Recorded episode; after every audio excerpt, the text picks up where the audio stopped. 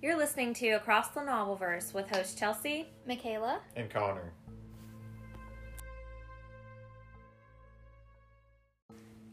This podcast may feature adult content. Viewer discretion is advised.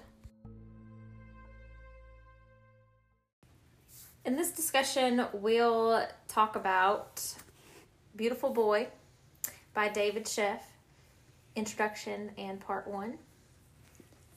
So, this book begins before Nick is born, um, discussing him and his wife getting pregnant, and then uh, chapter, not chapter, part one goes through basically um, all of Nick's life leading up to his addiction.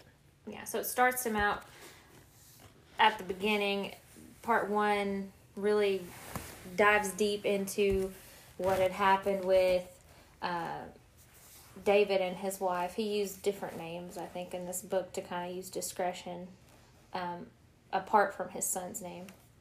Uh, but it talks about their divorce, talks about, um, you know, them kind of getting like 50 50 custody. So I think that's really where it began in, in Nick's life because he was really young when that happened. Um, and when you're really young like that and your parents get a divorce, you kind of don't understand it. Especially Um, when you're having to spend half a year on one side of the country and half of the year on the other side of the country.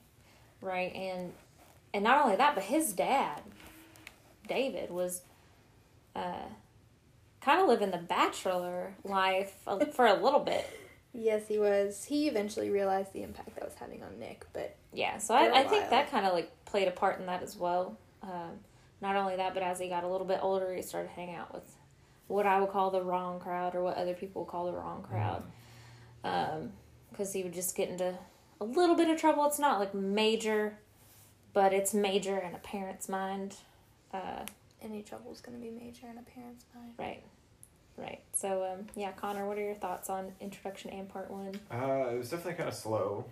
Um, which, I mean, for something like this, like, a, I mean, it probably, most, these kind of things will probably be a little bit slower than a normal, like, fictional novel. Um, but, um, I mean, it kind of details, like, from birth up to, is it about, like, through high school almost? Part one? Part one, he's take he's in college. At the end of part so one. it goes through college, yeah. So you're kind of just like getting like his first like little part of his life. So not even really getting into the meat of the book really quite yet. So it is a little bit slow as of right now. But um, imagine once we get to part two and part three, that actually might get a little bit more interesting. Um, you you really get to the most interesting. Uh, I say interesting in a very, um, what's the word I'm looking for? Um, Small way. small way because in no way do we take this subject lightly. Well, Um, no, yeah, drug abuse is like some, uh, yeah, we obviously none of us like condone. Yeah. And I- I think, like, with memoirs in general, I don't, I didn't expect the author to go completely way back, like when his Mhm. child was born. Yeah, it was kind of interesting. Um, but generally, with memoirs like this, it usually like starts out with an explanation of how it led to that. So it's this it's was a understandable. Very detailed explanation. I would have felt like he could have been a little bit more detailed with like how he maybe got into drugs by skipping over like maybe maybe starting at like middle school or Because that's early really when elementary it's kind of started. like why why would we need to know about his like birth and all that it doesn't make not much sense to me It's more to explain his relationship with his wife and then how his relationship led to his divorce, which impacted his son Nick. Who right right it, it it comes full circle. But what I was what I was getting at is, um, you know, we don't take the subject lightly when we say interesting. We don't mean we're taking amusement in his in his pain in his life. Um, we just say, you know, the things that are driving the, the reason for this book, um, yeah yeah that kind of thing. right Um, but you do start to see the whole um, addiction at the very, very end of part one, um, and that, which leads me to believe part two is going to be about his addiction. Um, Yeah, yeah. And doesn't it uh, start out Well, the introduction starts out with him. explaining, A, a little bit about it and why he kind of like masked the identity of certain names. Yeah, Um, but I'm pretty sure because I uh, kind of snuck ahead and kind of read like two sentences, but it seems like it's from Nick's point of view in, in part two well, because because it says I a lot. that's interesting. Is I mean, because he has his own book. Yeah. well, so- Or it could be that the father's like going in more detail about like his His- college days. Well, yeah, I 'cause- think- Yeah. no, I think it's it's the father's perspective because he did also go to Berkeley. Oh. And the first sentence said, "It's my first It Summer at- in Berkeley. Oh, okay, okay. Make a little So- bit of sense because I mean he had his own take on drugs too. Yeah, so. because I was like, wait a minute, is this starting to like take a little turn where it's kind of like from his son's point of view now? But No, I think he's explaining how his addiction was because remember, if the Yeah, he he was, says he sure. had his own. He literally says the mm-hmm. last sentence, "I had my own experience with that drug too." And then if you go into the next part, which we won't, we won't go into detail about this, but he says he starts talking about his own experience with that drug. makes so sense now. I think it's just explaining his experience with it.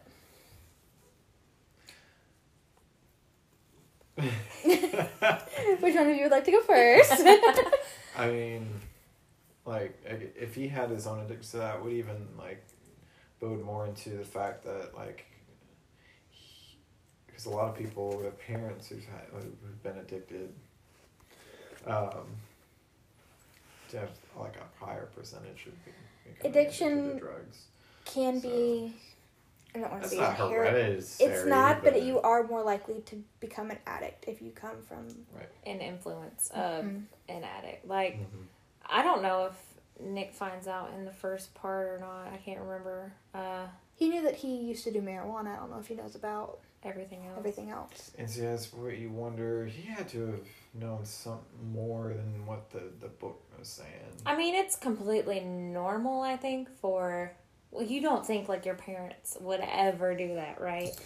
So I think it's completely normal for you know to learn about where your parents came from. But I think those talks like should come at an older age, not when he's in middle school or uh, you know things like that. I mean, a lot of in well, where we live in Carbondale, I mean, you can get exposed to drugs in At a young school. age. That that's that's the that's the issue. You kind of have to understand where your kid's going to school, I Mhm. guess. At but even like some of these like you know private Depends schools and stuff like that, like to you still get kids that like end up like bringing drugs to school.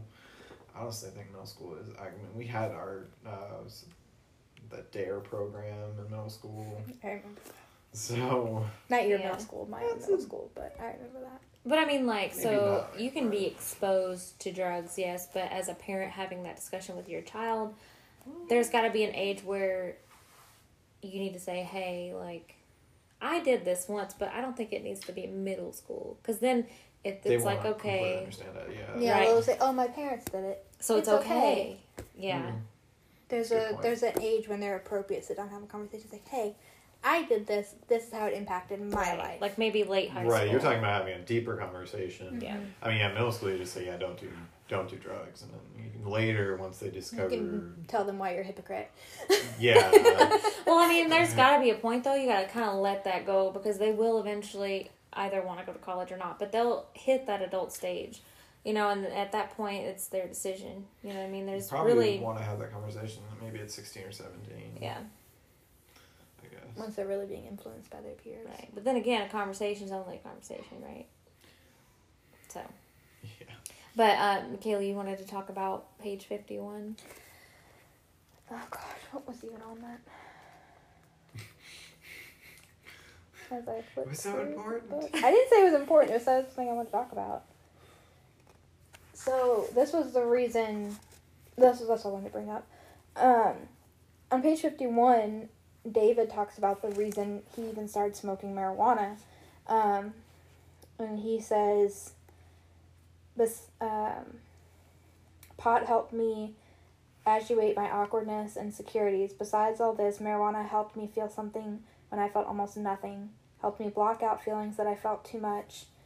in precisely the way that pot made me think made things both blurrier and more vibrant and allowed me to feel more and to feel less.